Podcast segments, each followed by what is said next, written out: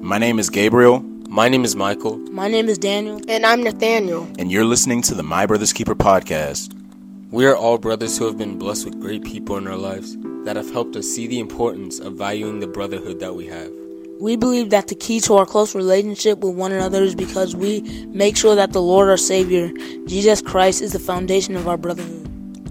In this podcast, we are going to talk about our experiences, things we have learned, and how the Lord has impacted our lives in a great way.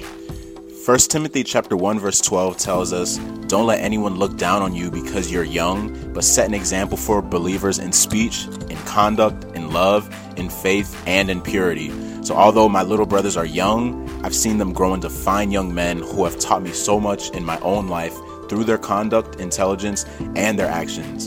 And I feel that they can teach others so much as well. Plus, I think we're pretty funny and entertaining too. What do y'all think? I'd say we are. Eh, sometimes. Y'all aren't funny, I'm the funny one. We'll let the listeners be the judge of that.